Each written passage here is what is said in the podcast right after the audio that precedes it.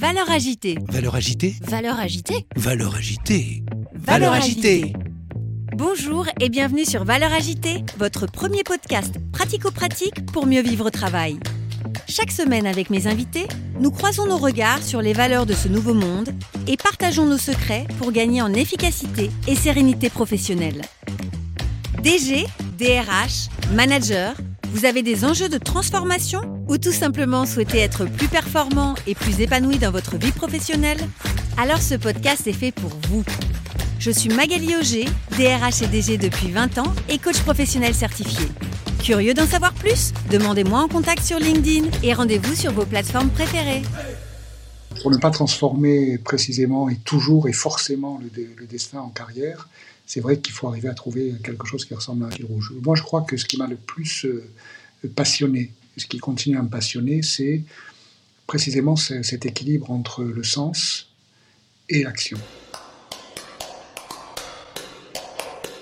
Bonjour et bienvenue sur ce premier épisode avec Robert Chiche. Robert Chiche est quelqu'un d'incroyable. C'est un grand homme, comme on aime les rencontrer. Quatre épisodes qu'il a bien voulu enregistrer avec nous. Dans ce tout premier épisode, nous allons parler de son parcours, nous allons parler de lui, de ce qui l'anime, de ses valeurs, de son engagement, mais aussi, évidemment, de sa fonction de président de Territoria Mutuel. C'est quoi être président d'une institution aujourd'hui? Dans les épisodes suivants, nous allons parler de la protection sociale complémentaire et notamment des agents publics. Nous parlerons évidemment de Territoria Mutuel, de cette mutuelle dédiée à la couverture des risques santé et prévoyance dans la fonction publique territoriale en particulier. Et dans le quatrième épisode, vous avez l'habitude, ce sera le tip top, où je poserai des questions un peu plus intimes. Je vous souhaite une très belle écoute de ce tout premier épisode avec Robert Chiche, président de Territoria Mutuel. Bonjour Robert. Bonjour. Je suis ravie de t'accueillir aujourd'hui au micro de Valeurs Agitées. Donc, nous avons un premier point commun. Nous avons la même date de naissance puisque nous sommes tous les deux nés le 28 mai. Alors, pas de la même année, évidemment. Pour reprendre un petit peu ton historique, tu as travaillé toute ta carrière de manière engagée, notamment engagée euh, dans un combat politique, et tu as travaillé de, de 1978 à 1998 comme directeur général adjoint à la ville de Niort, et tu as euh, fini par euh, devenir directeur du cabinet du maire. En 1998, tu as intégré la SMACL, où tu as occupé différents postes, et notamment euh, comme président du directoire. Et puis 2006, tu es devenu président de Territoria Mutuel. Territoria Mutuel est une mutuelle dédiée aux, agents publics, notamment de la fonction publique territoriale, pour couvrir les risques santé et prévoyance. Donc Territoria, c'est l'ex-SMACL Santé, tout simplement. Et comme ça ne suffit pas, puisque tu es un retraité euh, plus qu'actif, tu as euh, décidé de prendre euh, aussi d'autres responsabilités. Tu es notamment président de la délégation 79 de la Mutualité française Nouvelle-Aquitaine, président de la délégation territoriale de l'Union régionale de la Fédération de la Mutualité française 79 et enfin président du conseil de surveillance de Mozart Consulting dont tu nous parleras évidemment un petit peu plus tard dans le cadre de cet entretien, j'en suis sûre. Est-ce que tu veux compléter? Il fut un temps où j'ai beaucoup couru et que j'adore l'activité physique et j'en ai terriblement besoin dans ces activités un peu sédentaires. C'est tout.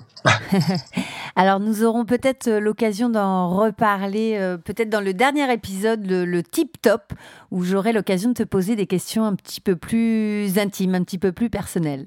Alors dans cet épisode, nous allons évidemment parler euh, beaucoup de la santé, euh, et notamment dans le secteur public, mais euh, pour démarrer, je vais te poser la question un petit peu traditionnelle de ce podcast. Quand je te dis valeur agitée, à quoi tu penses? Je pense bien sûr au couple, deux mots qui peuvent paraître un peu, un peu en oxymore, sur les valeurs qui font référence à une très grande stabilité dans la pensée et dans les repères. On ne change pas de, on ne change pas de valeur. Ce couple formé avec euh, le terme d'agité qui, euh, par opposition, représente euh, quelque chose d'un peu instable, en mouvement, plus ou moins contrôlé. Ça me paraît être à la fois une source d'interrogation sur ce que peut être une vraie valeur, mais une vraie valeur qui s'adapte en permanence au contexte et aux situations qu'elle traverse. Bien sûr, clin d'œil évident vers aussi la, la valeur ajoutée que peut apporter ce couple à la valeur agitée. Exactement, exactement. Merci beaucoup euh, Robert pour ton analyse.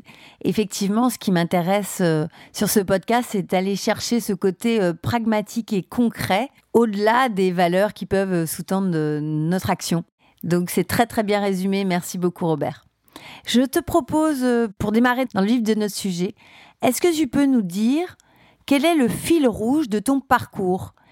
Qu'est-ce qui t'a motivé euh, sur l'ensemble de ta carrière, jusqu'à aujourd'hui évidemment? C'est bien sûr un exercice compliqué et difficile, parce que euh, on peut toujours euh, essayer de, donner du sens à l'ensemble d'une carrière, à travers des événements un peu, des événements conjoncturels ou, d'arranger un itinéraire par rapport à l'idée l'idée qu'on veut se faire de son propre itinéraire.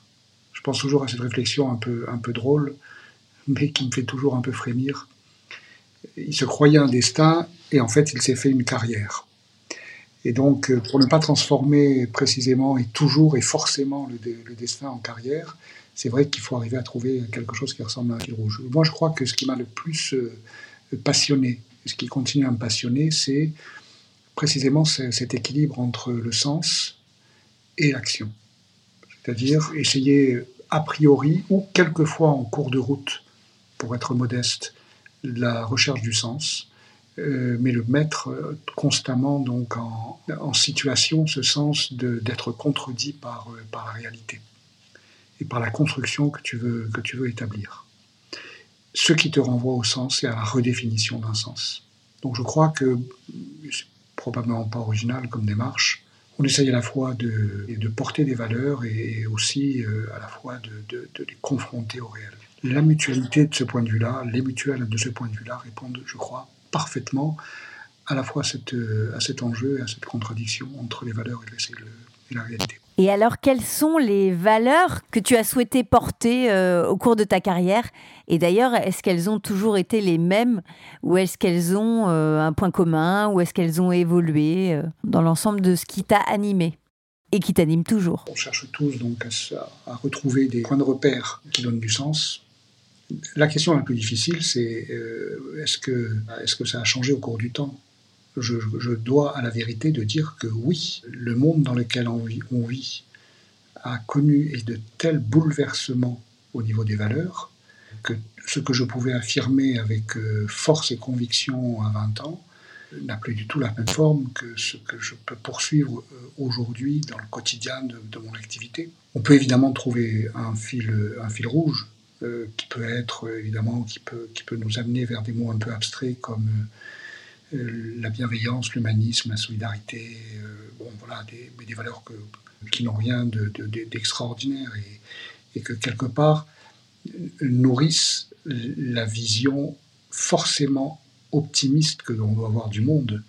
C'est-à-dire qu'on ne peut pas s'enfermer dans des, dans des visions mortifères, on ne peut pas s'enfermer dans des, dans des visions euh, qui conduiraient à notre perte, et que ces valeurs, nous les partageons. Donc, à partir du moment où, nous partageons une communauté de, de, de, vie, c'est-à-dire l'espoir qui nous fait penser que nous, nous allons vers, euh, vers des sociétés meilleures et, de réfléchir à la petite, minuscule, infime contribution que nous pouvons y apporter. Alors tu sembles dire que quelque part ces valeurs, elles sont assez euh, classiques, banales, enfin c'est ce que je peux ressentir dans ce que tu exprimes.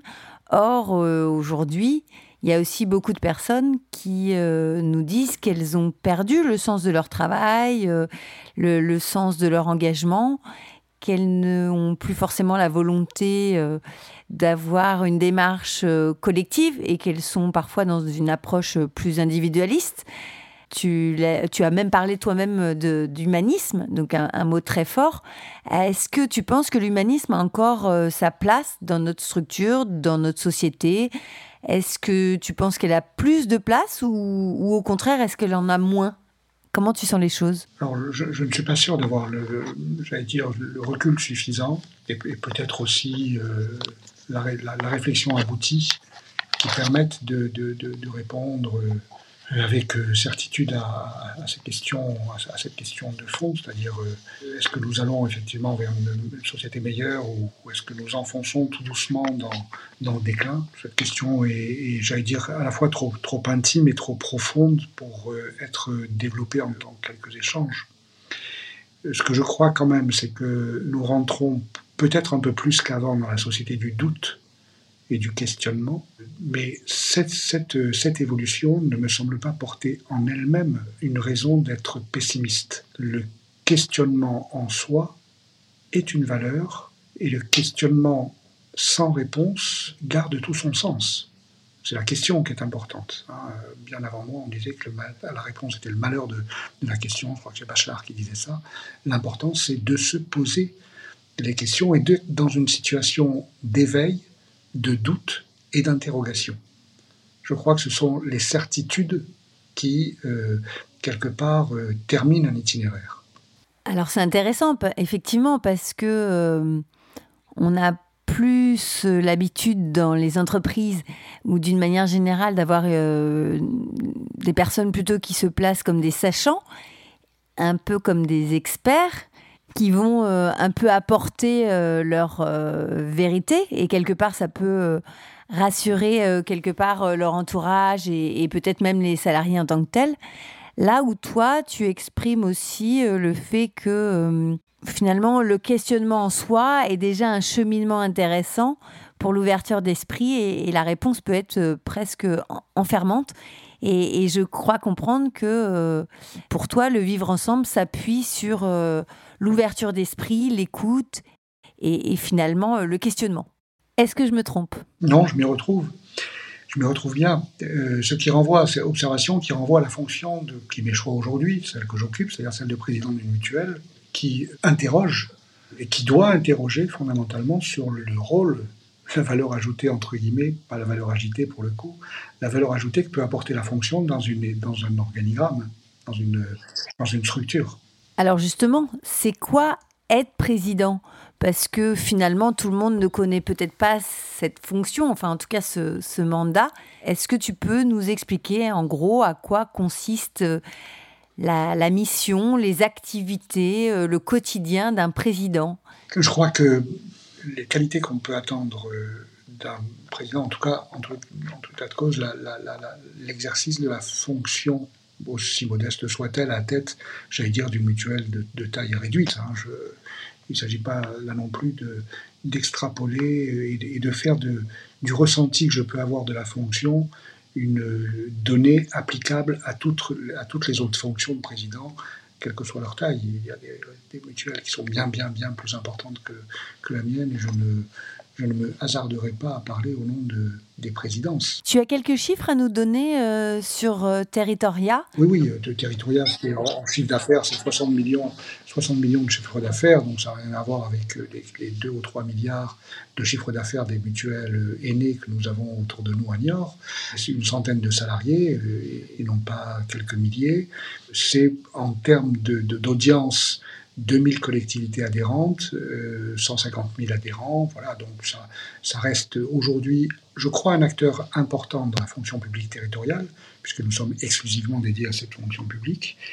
Euh, mais nonobstant euh, cette qualité d'acteur incontournable, notamment en prévoyance, une mutuelle à taille humaine et de taille, de taille moyenne. Donc voilà, le poste, l'observation ou du moins le ressenti que je peux avoir de la fonction doit être amené à la taille de la mutuelle, bien sûr. Mais pour poursuivre sur la question initiale, je crois que être président aujourd'hui d'une mutuelle donc de la, comme la nôtre, de la nôtre, c'est probablement intégrer et accepter comme une donnée très prégnante dans la fonction la dualité le caractère bicéphale de la fonction entre la direction générale et la présidence. Alors, c'est, euh, j'allais dire, sur le plan réglementaire, la théorie des quatre yeux, etc. Enfin, il y a toute une, Il y a toute une littérature maintenant euh, réglementaire autour de, ce sujet, mais c'est vraiment très prégnant dans la fonction de président, euh, car le couple formé entre le président et le directeur général est un couple qui doit combiner à la fois les visions prospectives, stratégiques, mais aussi donc le champ du possible au niveau de l'opérationnalité. Et c'est un partage qui euh, ne, vise pas à scinder de façon incommunicable les deux, les deux questions, mais au contraire de les mettre en symbiose l'une par rapport à l'autre. Donc, je me plais à dire que je ne suis pas complètement ignorant des questions économiques et que mon directeur général n'est pas complètement ignorant des questions politiques. Mais c'est bien sûr à l'inverse qu'on entend les, les fonctions de chacun. Donc il y a, pour être président, je crois, cette acceptation et cette vision bicéphale que l'on doit en permanence avoir. Et quelles sont les qualités d'un président justement pour assumer euh, l'ensemble de ses fonctions, selon toi? De trouver les bonnes personnes ressources, qualité première. C'est-à-dire de pouvoir déceler dans les personnes ressources dont il doit nécessairement s'entourer, et du côté des élus, conseil d'administration, et du côté opérationnel, c'est-à-dire directeur général qu'il nomme, pour le coup, c'est le conseil d'administration qui nomme le directeur général, et bien sûr l'équipe de la direction générale, de nommer des personnes ressources qui peuvent effectivement apporter sans s'opposer, ou du moins sans devenir à un moment de, du cheminement euh, un obstacle incontournable je veux dire, le pire des présidents, c'est probablement le président qui aurait peur euh, de, recruter ou de choisir ou de, de, faire de la route avec des compétences qu'il n'aurait pas. Ce serait la pire des choses. Le président doit précisément s'entourer de compétences qu'il n'a pas. Car finalement, au bout du bout, ce qu'on attend de lui, c'est qu'il mette en combinaison, en résonance, des compétences qui se complètent. Et donc, ces qualités de rassemblement, ces, qualités donc de, de, mise en commun de compétences extrêmement diverses, expertes, relèvent probablement de, la plus vertueuse des, des, des, compétences. Il est très, très, très dans toutes les organisations, je le dis, je le dis souvent à mes, à mes amis ou collaborateurs, le, le, plus simple est de diviser, le plus difficile est de rassembler. La division est à la portée de n'importe qui. Le rassemblement est vraiment une œuvre d'intelligence collective. Vraiment, vraiment. Donc, accepter d'être entouré de compétences qui me sont très largement supérieures dans des domaines extrêmement différents et de mettre en musique ces compétences pour écrire un seul récit, je crois que c'est ça l'intelligence qu'on peut attendre d'un président. Et puis, il en, a, il en a une seconde, qui est non moins importante que celle-ci, c'est de faire face à une personne qui prend ses responsabilités, qui assume. Donc, rassembler et assumer. Alors, on entend beaucoup dans les euh, attentes des salariés à l'égard de leur manager d'assumer euh, leurs décisions, ou plutôt d'assumer les conséquences, parce que la limite, euh, prendre une décision, c'est pas très compliqué. le plus difficile, c'est d'en assumer l'entièreté des conséquences. Est-ce que tu penses que euh, ça s'apprend ou est-ce que tu penses que c'est euh, inhérent à la personnalité euh, d'un individu, d'un manager, d'un dirigeant? Là aussi, je crois que c'est une hybridation des deux questions. C'est-à-dire que ça, s'apprend, bien évidemment, et ça, doit toucher à, la personnalité profonde de, celui, de celui qui apprend. Je ne pense pas qu'on puisse spontanément et naturellement euh, arriver à, une certaine compréhension des, jeux de pouvoir, des jeux de compétences, euh, des, enjeux stratégiques, euh, sans, un itinéraire d'expérience, sans une histoire, c'est clair. mais c'est vrai qu'il faut être en, éveil et en écoute permanente pour pouvoir être digne, j'allais dire, de cet héritage, de ce que, le contexte ou l'histoire peuvent vous enseigner ça c'est clair. Alors, comment tu expliques que tu as eu envie de mobiliser euh, ton temps, ton énergie à être président de Territoria Mutuel, alors que tu aurais pu euh, profiter euh, de ton temps, ton énergie, à profiter de ta retraite? Qu'est-ce qui fait que tu as voulu t'engager sur cette mission de, de, président de Territoria? Ou plutôt, qu'est-ce qui fait que je n'ai jamais pu euh, envisager autre chose que de m'engager? Voilà. Et quelque part, la réponse est dans la question. C'est-à-dire que finalement, finalement, finalement, rien ne m'est paru plus intéressant que l'engagement dans lequel je pouvais me, auquel je pouvais me consacrer. Voilà, parce que c'est vrai que je suis plus porté donc euh, à réfléchir à l'action que, de, que de rester dans la contemplation ou dans la réflexion.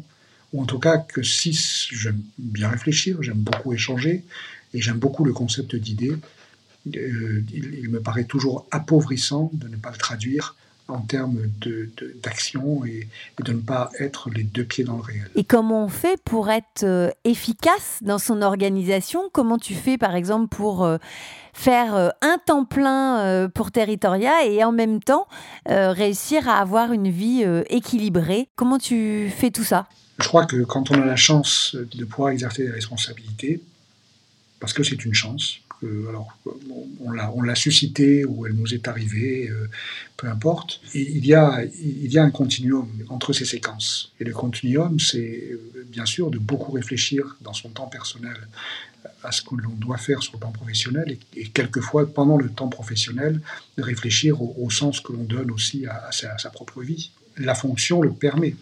La fonction de, président permet de faire ce choix et de faire le choix donc d'investir personnel euh, qui répond aussi à, un désir, qui répond à un besoin, qui répond à une envie. Et on a, je crois, l'immense chance de pouvoir euh, faire, faire quelque chose qui peut passionner. Voilà. Et quand donc euh, le, dans l'obligation professionnelle viennent, viennent s'inoculer le, le désir et la passion, on n'a pas trop envie d'arrêter. Je comprends. Et euh, quand on pense Robert Chiche, quand on parle avec Robert Chiche, qu'est-ce qu'on retient de toi? Quelle, quelle, est l'image euh, que tu, que tu donnes, que tu renvoies euh? Est-ce que, est que tu le sais? Je crois qu'il vaut mieux leur demander. C'est-à-dire que on est, je crois qu'on est, on est très très mal placé pour se juger soi-même, et on est d'autant plus mal placé pour se juger soi-même que l'on a très probablement une idée fausse de la représentation que l'on offre aux autres. Euh, alors c'est bien sûr un, sujet qui m'échappe et qui est celui qui relève de la psychanalyse probablement, mais là-dessus, je ne crois pas commettre d'erreur. C'est-à-dire que je me tromperai forcément à vouloir donner l'exacte représentation que j'offre à l'extérieur. Ok. Parce qu'il y a là un mélange à la fois de de désir, d'ambition, de frustration, de peur, d'erreur, qui euh, faussent très profondément l'image que l'on croit donner de soi-même. Alors, quelle est l'image que tu voudrais donner alors? Comme tout le monde, être, euh, c'est-à-dire, euh, je crois qu'on a plutôt envie de plaire plutôt que de déplaire. La question, c'est que le sens qu'on peut apporter à une action t'emmène à considérer que quelquefois tu dois quand même poursuivre sur un chemin qui forcément t'emmènera à l'isolement ou t'emmènera à la critique, et une critique acerbe que tu ne recherches pas forcément. La pire des choses, bien sûr, est de vouloir plaire à tout prix. Parce que là, c'est antinomique avec la fonction. Donc il y a des moments, et ça fait référence à ce qu'on disait tout à l'heure sur assumer les responsabilités, des moments où on doit clairement euh, s'engager dans une direction où on sait pertinemment sera source de que la réponse que tu apportes sera source de critiques acerbes ou, particulièrement euh, désagréables. Mais pour reprendre ce qu'avait dit un jour un, premier ministre, fais ce que doit, advienne que pourra. Et le fait ce que doit a une force, à, mes yeux, éthique particulièrement importante. Mm, mm, tout à fait. Et alors, euh, comment tu fais pour euh, te préserver, pour réussir à, rester euh, distancié par rapport, aux avis critiques qui peuvent être un peu détracteurs? Je ne me détache pas toujours. C'est-à-dire que l'envie de séduire existe toujours, et je, crois être une, donnée qui, m'est commune avec beaucoup de monde, je pense. Mais la question, je crois, se pose aussi un peu différemment c'est qu'il y a forcément dans, le, dans, les, critiques euh, importantes, nécessaires, j'allais dire, que peuvent appeler la responsabilité que tu exerces, le signal qui peut être que tu peux recevoir sur l'incompréhension de, ce que tu, engages. Et là se pose alors une vraie difficulté, mais aussi un véritable enjeu. C'est-à-dire que tu ne peux avoir raison que si tu peux te faire comprendre. À défaut de te faire comprendre, les obstacles deviennent insurmontables et de toutes les façons, ton action est empêchée. Donc euh, la capacité à, communiquer, à, donner ses intentions, à, parler de, qui on est et de ce que l'on veut, ça te semble important? C'est-à-dire que si on ne sait pas expliquer ce que l'on fait, ça veut dire que la méthode n'est pas bonne, ça veut dire que tu ne reçois pas euh, les signaux qui doivent t'alerter sur les dangers à poursuivre sur la voie que tu choisis, et que la conviction de ce point de vue-là n'est pas suffisante. La conviction que tu es dans le vrai ne doit pas l'emporter sur la nécessité de te faire comprendre. Je me rappelle euh, une petite anecdote euh, quand j'ai pris mes, fonctions comme DG à la Chambre de métier. Donc j'ai fait une première réunion avec bah, les 200 collaborateurs et euh, je me suis euh, un peu livrée à un exercice un peu, euh, un peu hors norme, c'est-à-dire que je, leur ai expliqué quelles sont mes, mes valeurs et je leur ai notamment dit que je m'appliquais à, à dire ce que je fais, à faire ce que je dis, à dire ce que je pense et à penser ce que je dis. Et je me suis aperçue que c'est pas si courant que ça. Euh, d'une part parce que euh, parfois on croit à tort que euh, on ne peut pas tout dire aux collaborateurs, que finalement la stratégie c'est un peu comme au poker, il faut du bluff ou je sais pas. Enfin en tout cas c'est je vois bien que la transparence n'est pas toujours dans notre culture managériale. Voilà, en tout cas pas pour tout le monde. Et puis euh, parfois, euh, tout simplement parce que euh, on est manager et, on va vite. On est dirigeant et on avance très vite dans sa tête et on ne prend pas toujours le temps à se poser, à partager ses intentions. Or, euh, je pense que c'est absolument essentiel si on veut à un moment donné euh, embarquer les équipes derrière nous. Il faut absolument euh, dire où on va, dire également pourquoi on y va et, et, si possible comment. Et encore, le comment est presque anecdotique puisque finalement les collaborateurs savent parfois mieux comment on va y aller que nous-mêmes en tant que dirigeants. Voilà. En tout cas, euh, je te remercie euh, d'avoir euh, m'avoir donné l'occasion de, partager cette petite anecdote, puisque tu, tu m'y as fait penser. Et voici la fin de ce tout premier épisode avec Robert Chiche, président de Territoria Mutuel. Dans ce premier épisode, vous avez découvert ce qu'est la fonction de président et qu'est-ce qui encourage l'engagement. Évidemment, vous l'avez compris, ce sont les valeurs. Les valeurs nous animent, les valeurs nous tirent pour aller plus loin encore dans ce que nous pouvons donner au monde. Et vous, quelles sont vos valeurs? Je vous invite à y réfléchir et je vous dis à tout de suite pour le deuxième épisode où nous allons parler de la protection sociale complémentaire. À tout de suite Bonjour et bienvenue dans ce deuxième épisode avec Robert Chiche, le président de Territoria Mutuelle, la mutuelle spécialiste de la couverture santé et prévoyance des agents du secteur public. Dans ce deuxième épisode de Valeurs agitées, nous allons parler de la protection sociale complémentaire. Et nous allons notamment nous interroger sur le principe mutualiste. Comment ce principe mutualiste est-il remis en cause par l'intervention des intelligences artificielles dans le domaine de la santé? Nous nous interrogerons également sur les enjeux des DRH en matière de protection sociale complémentaire, notamment dans le secteur public.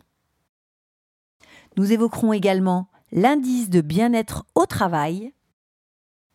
Et enfin, nous parlerons de prévention primaire, secondaire, tertiaire et primordiale. Je ne vous en dis pas plus, je vous invite à écouter. Je vous souhaite une très belle écoute.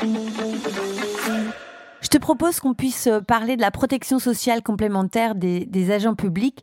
Je te propose notamment de nous expliquer quels sont les, les enjeux, mais aussi quelle est l'actualité euh, de cette protection sociale des, agents publics. Oui, alors ça c'est vraiment un très vaste sujet parce que la vision qu'on peut avoir sur euh, la protection sociale, c'est ça la question. Hein. La vision qu'on peut avoir sur la protection sociale, doit à la fois intégrer des intuitions partagées sur euh, l'évolution de la société elle-même, et à la fois euh, prendre en compte dans l'immédiat les modifications du cadre réglementaire dans lequel tu évolues.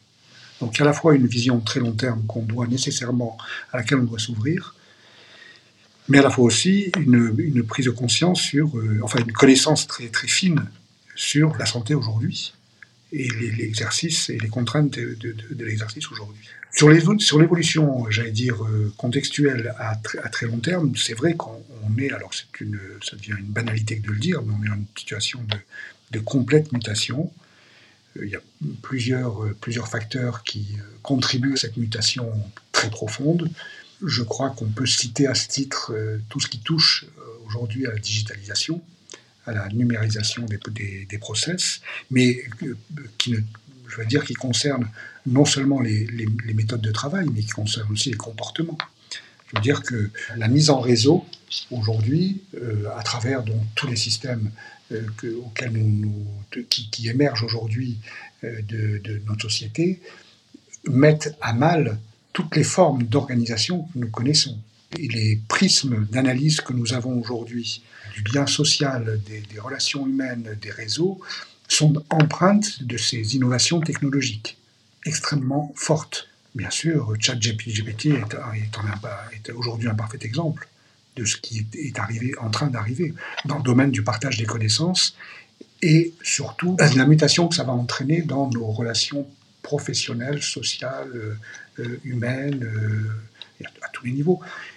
Les débats un peu surréalistes auxquels on, assiste aujourd'hui sur faut-il arrêter le progrès pendant six mois est, tout à fait illustrant du désarroi dans lequel on se retrouve face à la vitesse d'innovation dont nous sommes capables. Donc ça, c'est un élément, je crois, important. Le, deuxième élément qui me paraît tout à fait nous interroger sur notre avenir, c'est tout ce qui touche aujourd'hui à la fragmentation de nos sociétés. Alors il y a deux mouvements contradictoires. C'est d'un côté une espèce de mise en réseau planétaire des connaissances, du lien, entre guillemets, mais aussi à cette tendance à la fragmentation, euh, alors politiquement on dirait au communautarisme, mais qui va beaucoup plus loin, je crois, et, qui touche vraiment euh, la fracture qui s'opère dans des, proportions de population tout à fait considérables sur précisément la relation aux nouvelles technologies, euh, sur l'âge, sur euh, les pays riches ou les pays pauvres, sur les régions, sur les enjeux de pouvoir. Donc une espèce de fragmentation de la société qui à la fois trouve les moyens d'un lien absolument extraordinaire, inimaginable, mais qui à la fois se casse en mille morceaux. Et un des points aussi dont on n'a pas mesuré encore tous les effets, c'est le vieillissement de la population, je crois, puisque, euh, voilà, on, le sait maintenant, euh, donc on va basculer dans une époque où le nombre de, retraités ou de personnes âgées va, considérablement augmenter et venir en contrepoids négatif probablement d'une population jeune, une population active. Et ça pose des, questions et ça pose des interrogations au-delà même de la question de la santé, auquel bien sûr je, suis particulièrement attaché, mais qui touche aussi aux capacités d'analyse, de réflexion, d'organisation. Hein. les, logiciels intellectuels pour réfléchir ne sont pas du tout les mêmes euh, quand on a 74 ans ou quand on a 20 ans. Et c'est normal, et c'est bien. Mais voilà, restant maintenant aussi à combiner le vivre en commun d'une, de, populations qui vont s'étendre en âge, comme on l'a encore probablement, l'humanité n'a encore euh, jamais, jamais connu. Alors, dans, dans cet environnement où plus rien n'est, où plus rien n'est stable, où, du moins les points, tous les points de repère sont remis en question, voilà, comment, comment peut évoluer cette question centrale qui touche, qui touche à la santé? Alors, je lisais l'autre jour un article qui disait que nous étions peut-être la dernière génération à, à ne pas être euh, augmentée par euh, l'intelligence artificielle, c'est-à-dire que euh, demain, euh, nous aurons peut-être des, assistants intégrés sous la peau, des puces ou, des logiciels, peu importe, qui nous permettront de savoir si nous sommes en bonne santé, si nous avons besoin de prendre soin de nous en particulier. alors c'est à la fois passionnant et en même temps ça fait un peu peur. Toi, Comment tu avances par rapport à l'intelligence artificielle? Est-ce que ça te fait plutôt peur? Et, tu es plutôt dans une posture de, résistance? Ou au contraire tu es plutôt ouvert et, plutôt curieux de, voir comment intégrer cette intelligence artificielle dans ton quotidien? Ah oui, sur la posture de résistance, je crois qu'elle serait complètement mortifère parce que c'est la survie tient à la capacité de, s'adapter. La survie ne tient jamais à la capacité de résister. C'est tout à fait évident. Je, lisais un article récemment dans Le Monde à propos d'un pays qui m'est cher, euh, où il était question de la diplomatie du bambou. J'ai beaucoup aimé le titre de, ce, de, ce, de cet article, euh, puisqu'il s'agissait d'un pays qui précisément euh, établissait des valeurs très solides, très stables et indestructibles à la base, mais qui au sommet était capable d'une très très grande flexibilité. Donc j'ai beaucoup aimé l'image. Alors rapporté à, notre sujet, à la santé, je ne sais pas si c'est faisable, mais en tout cas, l'évolution technologique que tu proposes est réelle. Et en fait, elle remet en question et elle réinterroge sur euh, euh, l'idée que nous nous faisons aujourd'hui d'une mutualisation du risque en niveau de la santé entre ceux qui vont bien et ceux qui ne vont pas bien. Car quelque part, l'universalisme sur lequel repose notre système de santé depuis la libération, c'est que les gens bien portants payent pour les gens qui sont malades. Et si demain nous avons une connaissance telle de nos propres destins et euh, des, propres risques d'exposition de, à la maladie euh, que tu le présentes, et je crois que nous y allons tout droit, nous ne serons plus dans un système de mutualisation des risques ceux qui sont en bonne santé n'auront pas vocation à payer toute leur vie pour ceux qui, seront, qui sauront, ou du verbe savoir, qui sauront dès le départ qu'ils représentent un risque euh, euh, absolument inévitable. Quelque part, c'est l'ignorance de la survenance qui permet la mutualisation. Mais un risque certain ne se mutualise pas, il s'assure. C'est la grande différence. À partir du moment donc où un risque certain ne se mutualise pas mais s'assure, ça veut dire qu'on rentre dans un autre système de, de, garantie par rapport à sa propre santé, qui est un système, j'allais dire, de type bancaire, où il faudra donc trouver les ressources auprès d'organismes financiers pour prendre en charge ce qui nous arrivera de façon certaine. Et on sort complètement de, j'allais dire, l'universalisme dans lequel euh, nous, sommes aujourd'hui. Donc ça, c'est une vision, je crois, je ne sais, pas, si elle est pessimiste ou optimiste, mais en tout cas, c'est une vision qui révise nos systèmes et nos modèles, c'est clair. Complètement. On en parlait d'ailleurs avec euh, mon conjoint cette semaine, euh, où on évoquait le fait que si effectivement on sait exactement euh, qui va être malade, on, ça remet complètement en cause le mutualisme, puisque finalement, euh, on se retrouve avec euh, un, système de santé qui peut être vraiment personnalisé. Alors, tant mieux pour celui qui est en bonne santé et qui paiera moins cher, mais c'est vrai que ça pose question pour les personnes qui ont des difficultés de santé qui sont même peut-être nées avec, euh, c'est vrai que ça peut euh, poser question. Notamment, euh, on peut s'interroger sur comment, à un moment donné, les personnes qui ont un état de santé faible ou fragile se retrouvent à, payer plus cher et, à gérer du coup leurs finances par rapport à ça. Robert, est-ce que tu pourrais nous partager ta vision, la protection santé et prévoyance euh, dans le secteur public. Est-ce que, par exemple, tu as l'impression que euh, les employeurs publics ont pris euh, toute la mesure des enjeux en matière de, protection sociale complémentaire et, notamment de, de, complémentaire santé et de prévoyance, à ton avis? Bien évidemment, qu'on appartienne au secteur public ou au secteur privé, on est touché par les mêmes maladies. Euh, on est soigné par les mêmes médecins euh, et euh, nous révélons les mêmes pathologies face, face au travail. Ce qui change fondamentalement entre le privé et le public, c'est le cadre réglementaire dans lequel on peut avoir à, évoluer dans des situations où nous, sommes malades, nous n'avons plus les ressources nécessaires pour pouvoir exercer professionnellement. Et ce cadre réglementaire est complètement différent, puisque nous avons d'un côté donc euh, le Code du travail, de l'autre côté nous avons le statut de la fonction publique.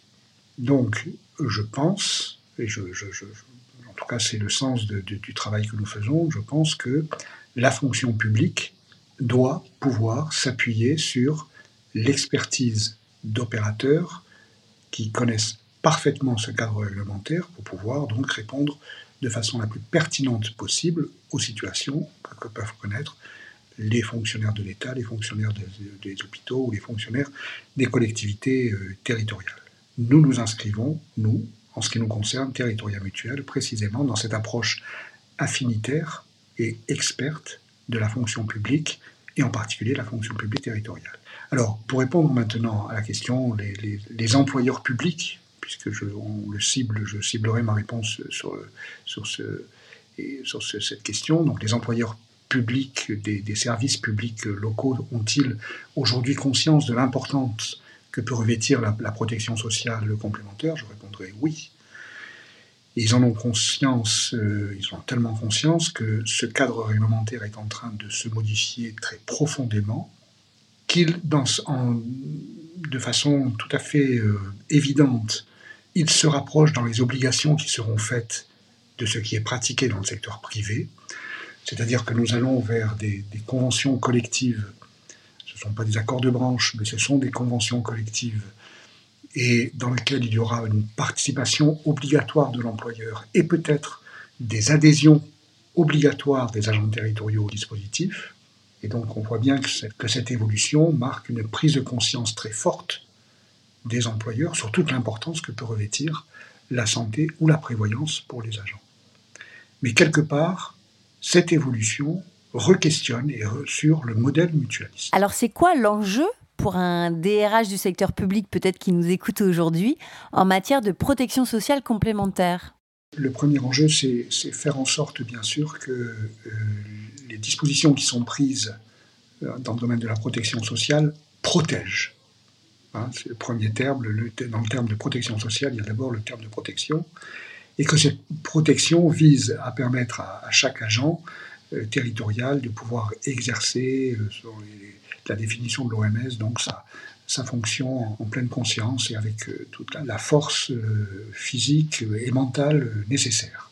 Donc, tout ce qui aujourd'hui peut provoquer une altération de la santé, quelque part, a la double conséquence de mettre les agents dans une situation de mal-être, mais en plus rendre le service public beaucoup moins efficace et beaucoup moins performant qu'il ne pourrait l'être. Et aujourd'hui, force est de constater qu'il y a dans les collectivités territoriales, dans la fonction publique, mais d'une manière générale, dans les trois fonctions publiques, une augmentation du désengagement dans le travail qui est tout à fait préoccupante et qui a un coût social tout à fait important. Quand tu parles de désengagement, est-ce que tu parles de démotivation ou tu parles euh, d'absence, d'arrêt maladie ou de démission? Je ne parle pas d'absentéisme parce que l'absentéisme d'abord est trop stigmatisant et, se réduit à l'absence même de l'agent. Le désengagement traduit euh, une relation par rapport à son travail, qui inclut bien sûr l'absentéisme, bien entendu. Et comment tu l'expliques? Alors il y a probablement plusieurs déterminants euh, sur le, cette, augmentation du désengagement. Je crois qu'on parlait tout à l'heure de perte de sens cette question donc est, je crois, importante, mais le plus important est, d'engager une réflexion effectivement sur les causes. Et de ce point de vue-là, je pense que la question est probablement très complexe et qu'elle nécessite une approche la plus fiable possible, collectivité par collectivité, des véritables causes qui entraînent cette distance par rapport et ce désengagement par rapport au travail. C'est tout le sens de ce que nous mettons en œuvre aujourd'hui avec des outils dont nous faisons la promotion, et notamment l'un d'entre eux qui s'appelle l'indice de bien-être au travail, que euh, nous avons engagé avec notre structure Mozart Consulting et son promoteur euh, Victor Vachnin. Alors en deux mots, c'est quoi l'indice de bien-être au travail? C'est un élément, c'est, l'indice de bien-être au travail est un outil, un outil de prédictif sur la santé globale pour essayer d'être euh, illustrer le propos et de façon simple. En matière de prévention, on distingue traditionnellement la, prévention euh, primaire, secondaire et tertiaire. la prévention tertiaire vise à compenser et à soigner, c'est-à-dire lorsque le mal est déclaré, c'est l'organisation des soins autour de euh, la, personne donc, euh, qui, euh, qui se manifeste par un arrêt de travail. La prévention secondaire vise à la réduction du risque et la prévention primaire vise à éviter le risque. Alors, pour prendre un, exemple, prenons l'exemple de la Covid, qui est à mes yeux aussi très, très illustrant. La prévention tertiaire, c'est le soin, l'organisation des soins, l'accueil dans les hôpitaux et tout ce qui peut, a pu être fait ou ce qui peut être fait encore autour de ce virus. Prévention secondaire, c'est-à-dire la réduction du risque, c'est tout ce qui touche autour des précautions sociales pour éviter la contamination. Les gestes barrières, les distanciations sociales, le, masque, etc. Prévention primaire, c'est éviter le risque. Et là, c'est le vaccin. C'est-à-dire, nous avons trouvé avec le vaccin donc euh, un élément de prévention primaire essentiel. Mais nous apportons, en ce qui nous concerne, un élément supplémentaire, alors qui existe euh, de façon très structurée euh, dans le manuel du, du Covid, que nous nous appelons la prévention primordiale, et qui est en fait la modélisation du risque. C'est-à-dire une étude sur l'évolution du risque, qui nous a permis, au niveau, et qui a permis à l'État au niveau de cette, cette pandémie que nous avons connue, d'organiser les soins sur le plan territorial, d'accorder des moyens plus ou moins importants selon les départements, selon les villes, selon les, CHU, sur la base de modèles mathématiques qui étaient donc instruits sur les datas disponibles en matière de connaissance de l'évolution du risque. Nous travaillons à Territoria Mutuel, j'allais dire quasiment exclusivement, sur ces questions prédictives et de modélisation du risque. C'est-à-dire que nous demandons aux collectivités territoriales de nous fournir des éléments d'analyse existants qui sont des, des datas, des éléments chiffrés sur les accidents du travail, les maladies ordinaires, les déplacements d'office, les licenciements, etc. Enfin, tout ce que nous appelons, nous, les signes forts ou les signes faibles d'un désengagement dans le travail. Ce sont des données objectives, ce ne sont pas des questionnaires, ce ne sont pas des enquêtes, ce sont des chiffres. À partir de ces chiffres, nous établissons dans la collectivité une cartographie des risques, c'est-à-dire une cartographie des services les plus exposés au risque de désengagement au travail.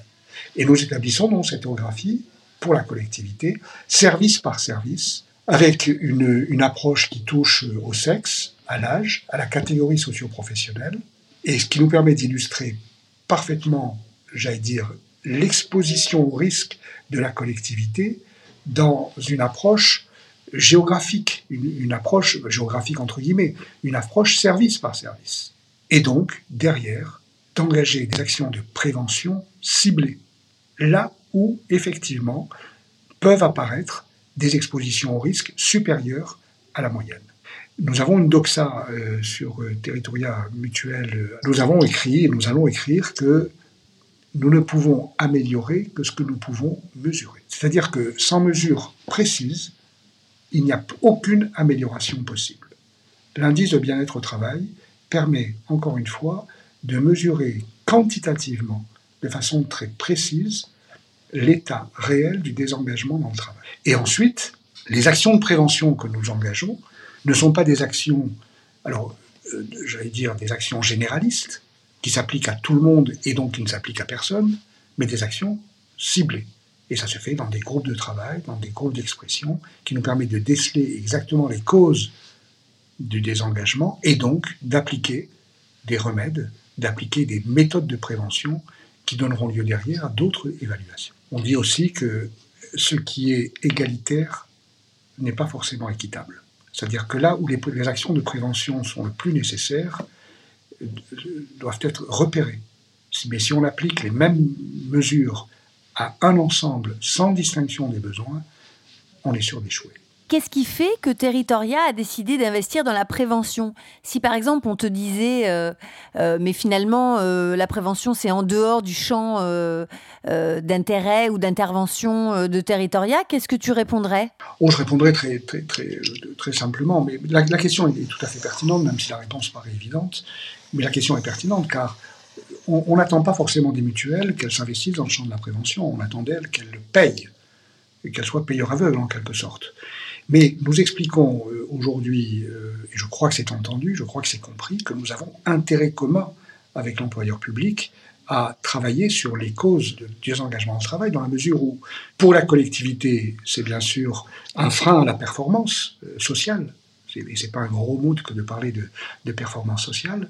Et c'est pour la mutuelle, donc, une aggravation des résultats techniques du contrat qui, in fine, sont payés par les agents territoriaux eux-mêmes, car on est obligé d'augmenter les tarifs. Oui, c'est-à-dire que plus les gens sont en arrêt, plus ça coûte cher à la mutuelle qui euh, assure ce risque. Et donc, euh, quelque part, la mutuelle, pour un moment donné rester rentable, elle va euh, de fait augmenter ses tarifs. Et donc, ça va pénaliser évidemment les adhérents, les salariés. Et nous voici arrivés à la fin de ce deuxième épisode avec Robert Chiche, président de Territoria Mutuelle. Dans le troisième épisode, nous allons parler de la stratégie de Territoria pour relever les enjeux de la protection sociale complémentaire sur ces prochaines années. Je vous dis à tout de suite Bonjour et bienvenue sur ce troisième épisode avec Robert Chiche, président de Territoria Mutuelle, la mutuelle spécialisée dans la couverture santé et prévoyance des agents de la fonction publique. Dans ce troisième épisode avec Robert, nous allons parler de la stratégie de Territoria Mutuelle pour relever les enjeux de la protection sociale complémentaire. Nous allons notamment examiner ses choix stratégiques, ses atouts, mais également les points de vigilance. Je vous souhaite une très belle écoute.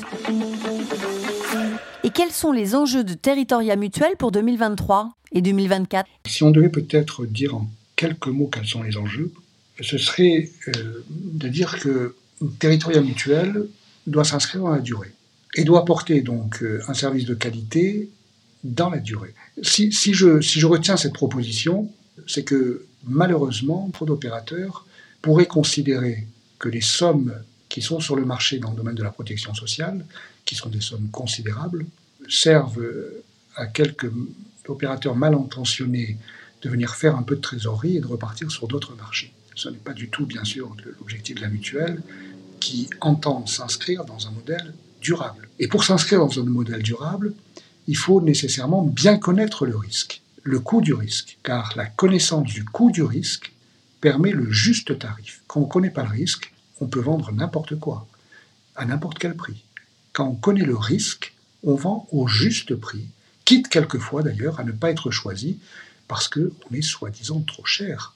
Mais la question d'être trop cher ou bon marché ou trop cher tient souvent à la méconnaissance du risque.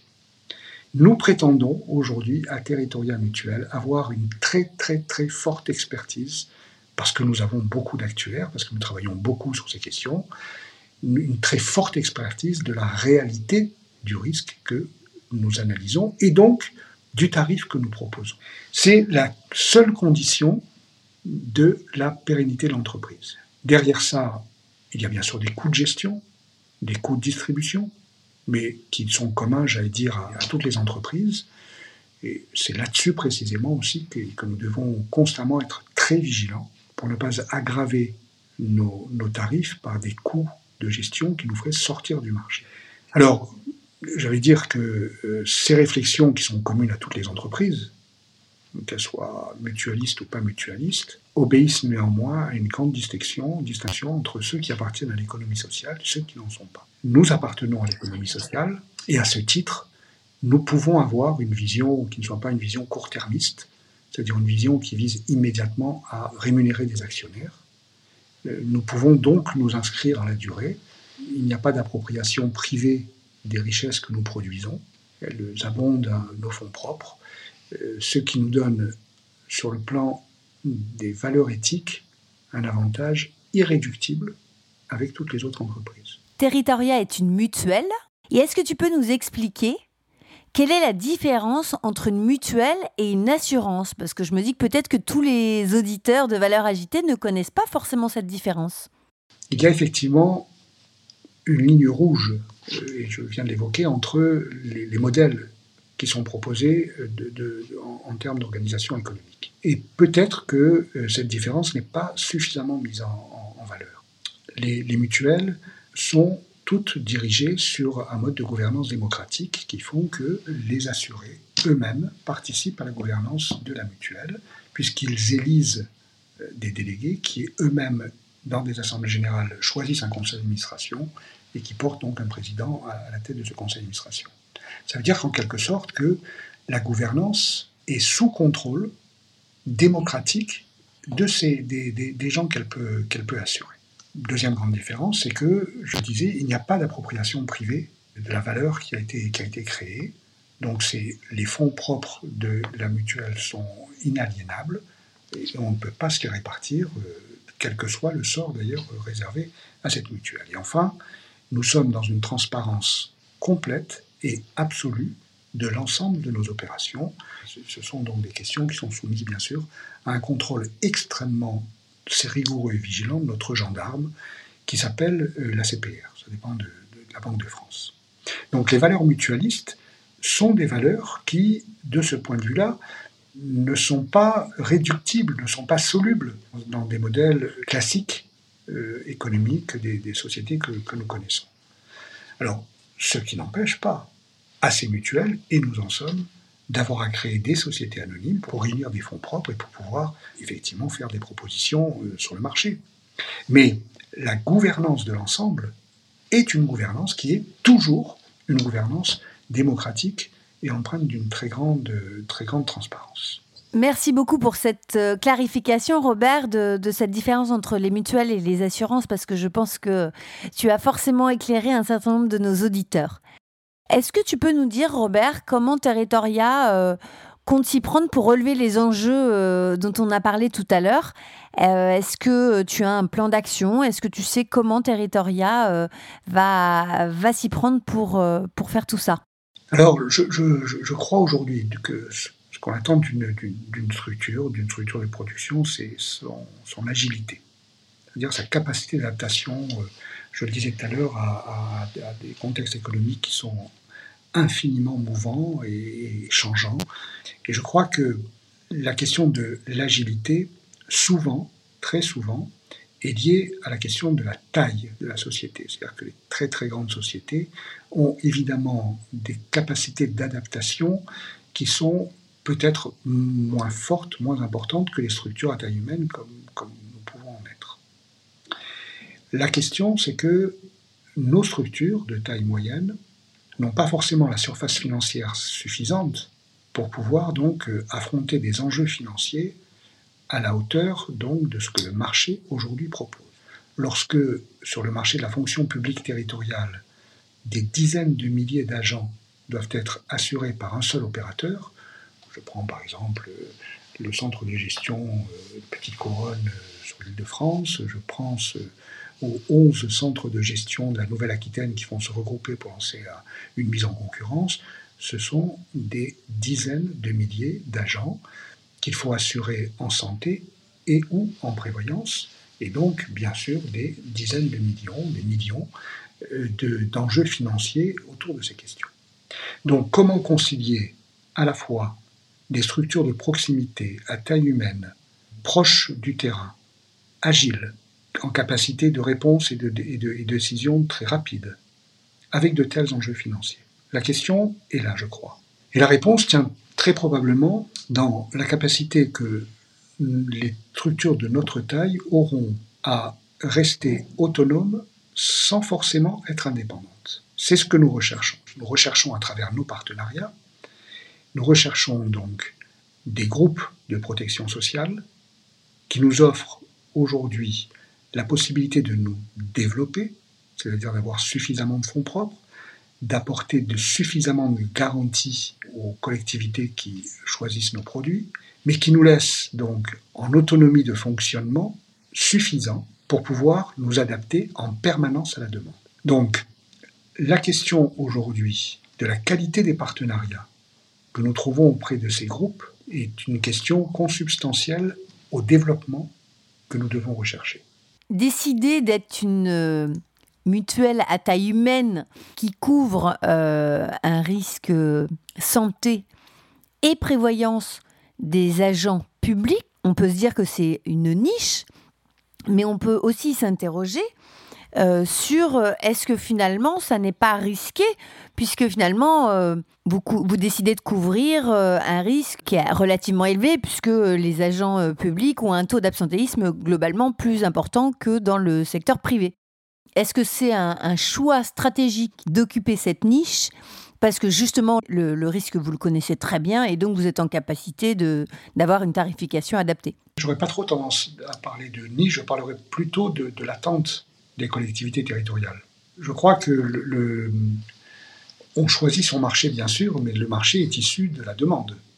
Ce n'est pas, pas l'offre qui crée, qui crée le marché, c'est la demande. Euh, en matière de protection sociale aujourd'hui, 98% des agents sont couverts par une mutuelle santé et euh, seulement probablement 60% en matière de prévoyance. Et lorsque, en 2006, nous sommes arrivés sur le marché, il y avait encore beaucoup moins de... La couverture en matière de prévoyance était beaucoup moins forte.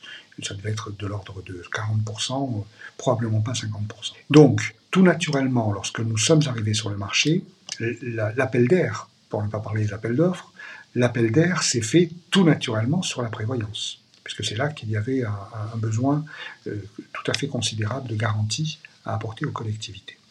Donc quelque part, nous avons épousé la demande du marché. Nous sommes développés en santé, mais nous sommes développés beaucoup plus en prévoyance. Et donc ça nous a demandé de nous initier à un métier qui était extrêmement différent de celui de la, santé. La prévoyance fait appel à simplement des flux de trésorerie, n'est pas consommateur de fonds propres, la prévoyance est un risque long, assurantiel, extrêmement euh, consommateur de fonds propres. Alors, on ne l'a pas précisé avant, mais est-ce que tu peux peut-être nous expliquer précisément c'est quoi la prévoyance? Oh, C'est très simple, la prévoyance c'est le maintien de traitement. Quelquefois d'autres garanties type décès qui, l'intègrent, mais c'est surtout le maintien de traitement. Puisque les agents territoriaux euh, donc, sont couverts à 100% de leur rémunération jusqu'au troisième mois d'absence, 90 jours, mais au-delà de ces 90 jours, ils tombent à mi-traitement dans les années qui suivent et donc ils ont besoin d'une garantie complémentaire pour trouver la totalité de leur salaire dans les années qui suivent ces 90 jours. La prévoyance, c'est précisément la garantie qui vous permet de maintenir votre plein salaire dans les situations de la vie où, au bout de 90 jours, vous n'êtes plus sur votre poste de travail. Il s'agit d'années de, glissantes. Hein. C'est donc 90 jours cumulés dans l'année glissante.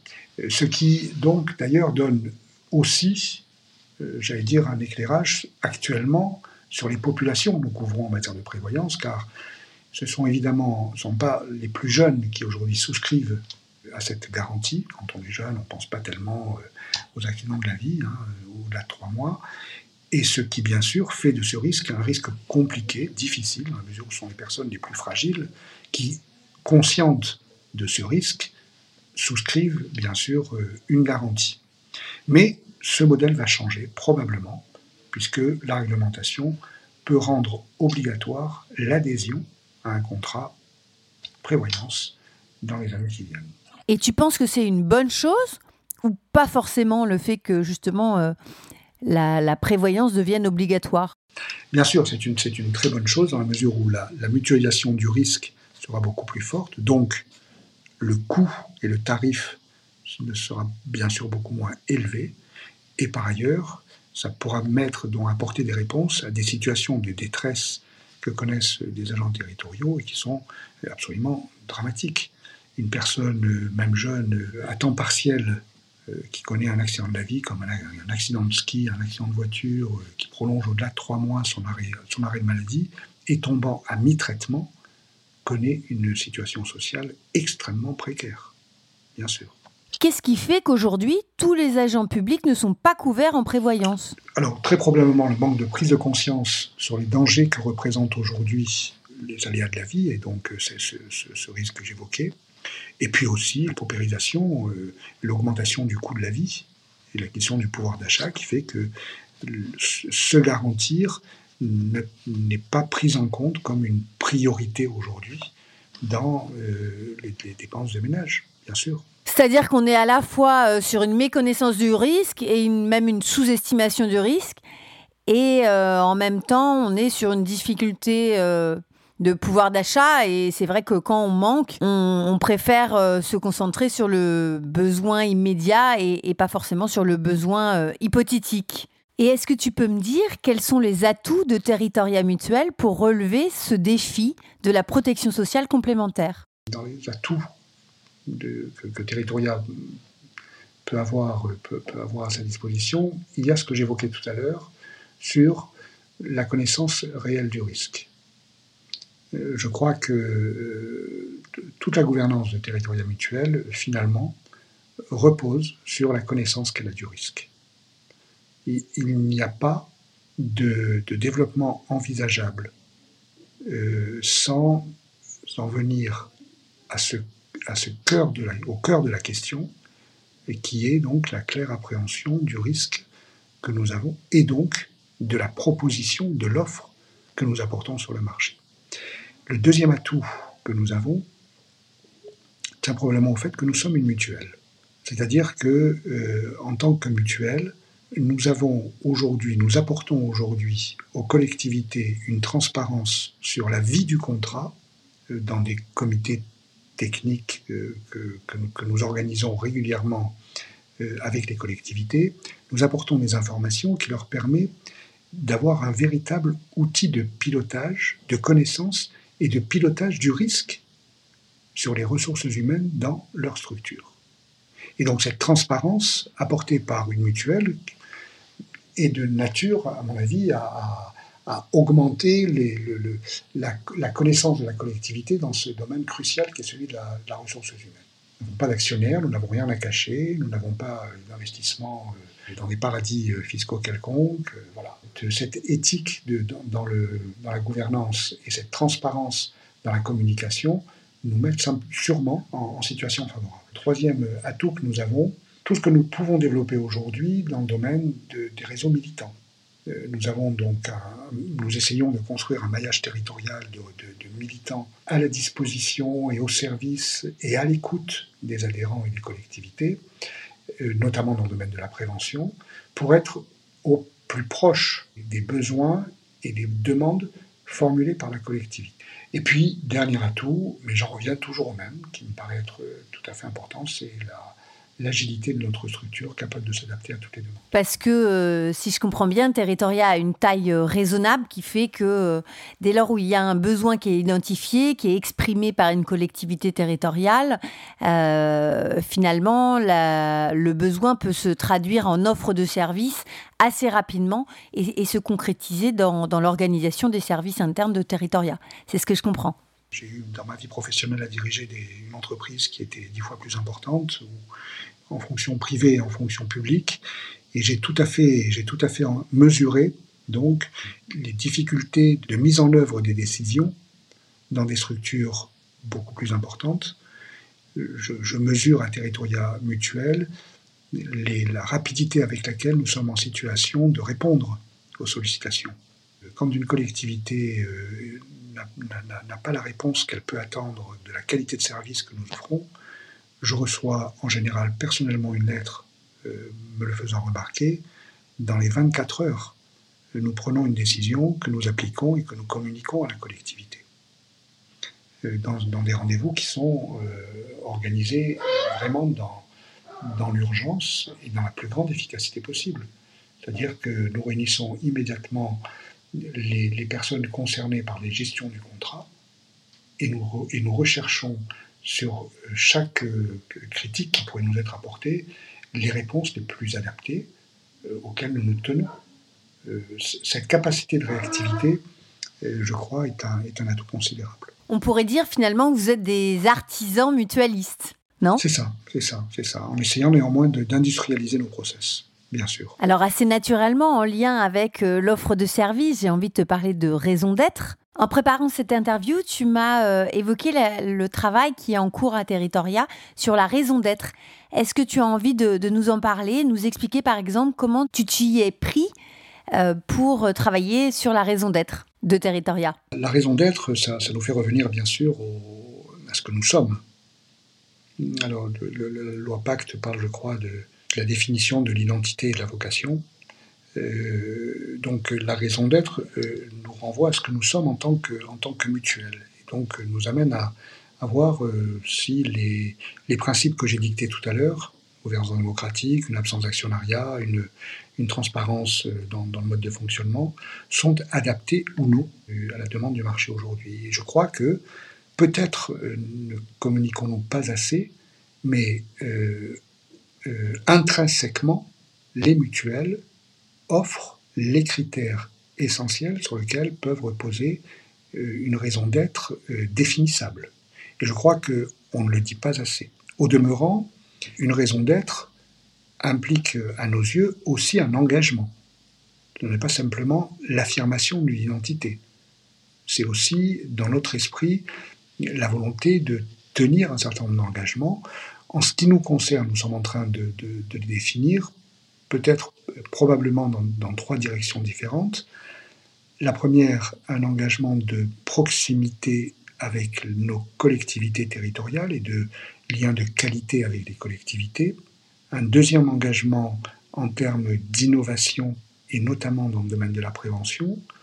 Et une troisième direction d'engagement sur la, vision euh, que nous pouvons avoir en matière de bien-être social à travers donc notamment nos outils, et j'en parlais tout à l'heure, celui de, l'IBET. Donc une raison d'être, mais aussi des territoires d'engagement que nous prenons et qui donneront lieu à euh, une évaluation tout à fait régulière et exigeante sur les résultats, les résultats obtenus. Parce que, quelque part, lorsque nous aurons comme beaucoup d'autres opérateurs, étaient donc dans une connaissance très affinée, experte du risque. Lorsque nous aurons par ailleurs travaillé, comme tous les autres concurrents, à une réduction de nos coûts de gestion et nos coûts de distribution, il restera quoi? Lorsque nous serons arrivés, donc, j'allais dire, par une concurrence effrénée, à pousser au plus loin ce qui aujourd'hui euh, contribue à l'existence même, à la raison d'être de notre mutuelle. Il restera un certain nombre de valeurs éthiques face à un marché qui devient de plus en plus consumériste. Et donc, je crois que les consommateurs, qu'ils soient adhérents, qu'ils soient clients, devront choisir en fonction des valeurs portées par celui qui produit. Et je dirais quelque part, c'est une, une, confrontation que, qui, qui, a des résonances pour chacun d'entre nous, intimement, si, quand nous nous situons comme euh, du côté du consommateur euh, ou du côté donc du citoyen responsable. C'est le paradoxe de la personne qui se retrouve quelquefois piéton, quelquefois au volant de sa voiture, dans des positionnements tout à fait euh, paradoxaux et contradictoires. Donc les discussions, les réflexions collectives que nous aurons, ce qui fait commun dans une société, mettra en valeur d'un côté ce consumérisme et de l'autre côté les valeurs de ceux qui produisent,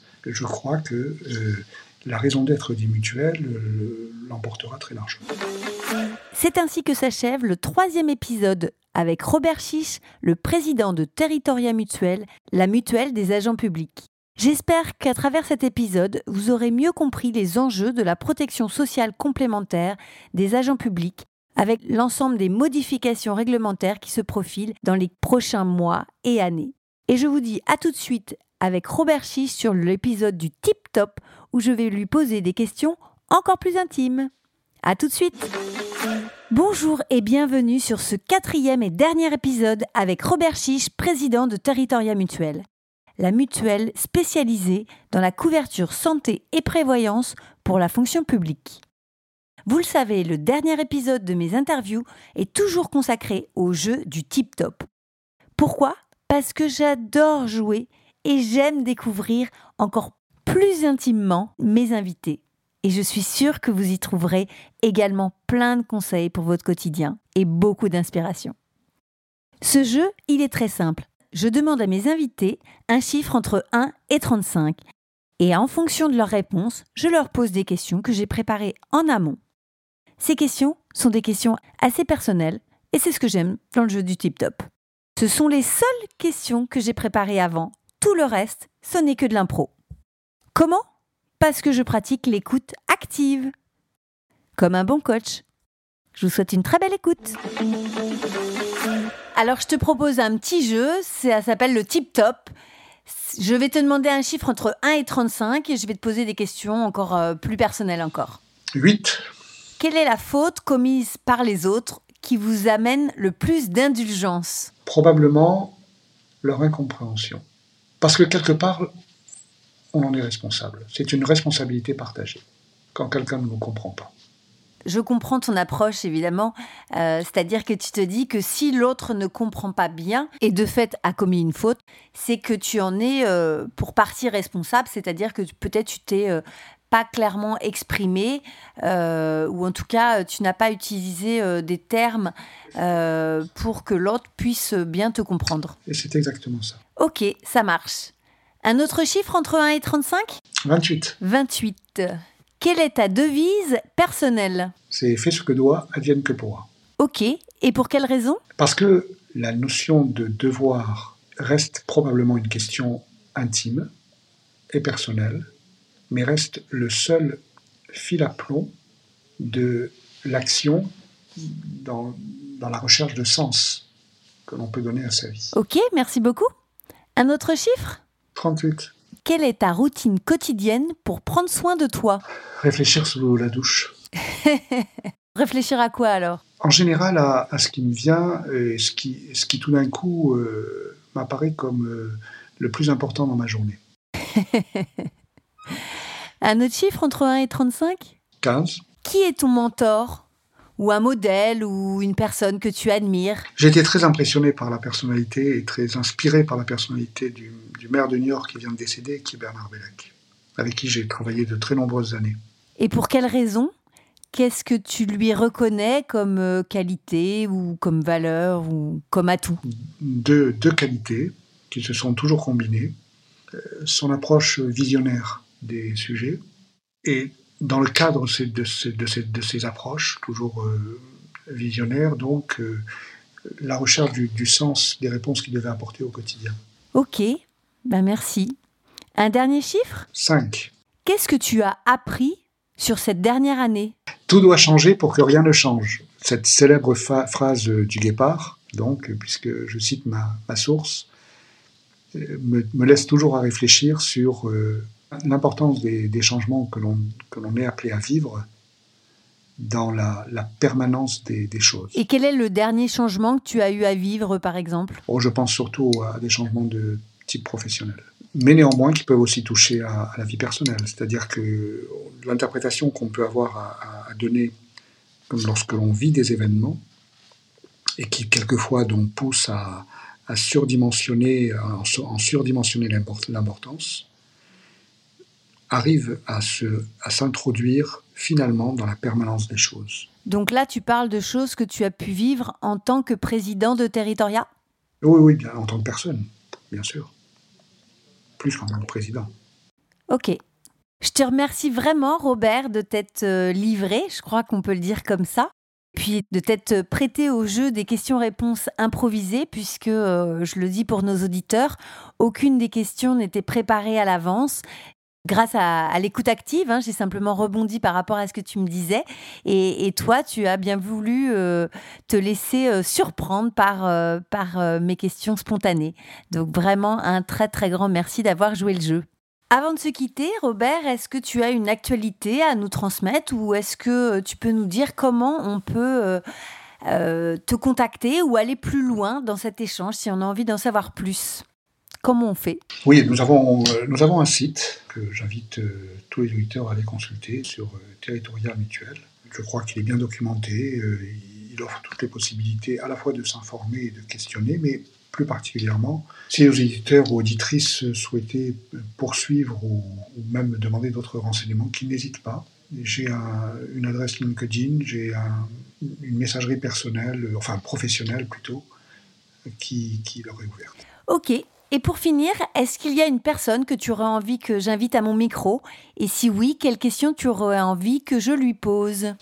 Oui, dans les, personnes, dans les personnes à interroger, je pense à quelqu'un qui m'a beaucoup inspiré dans le domaine de la prévention, qui est Victor Vaknin, mhm. euh, qui est donc euh, à l'origine de ce que j'expliquais tout à l'heure à propos de l'IBET, l'indice de bien-être au travail.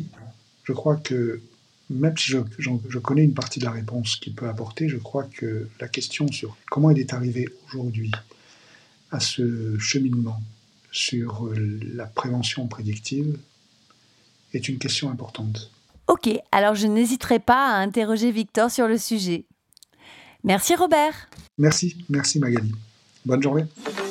C'est ainsi que s'achève ce quatrième et dernier épisode avec Robert Chiche.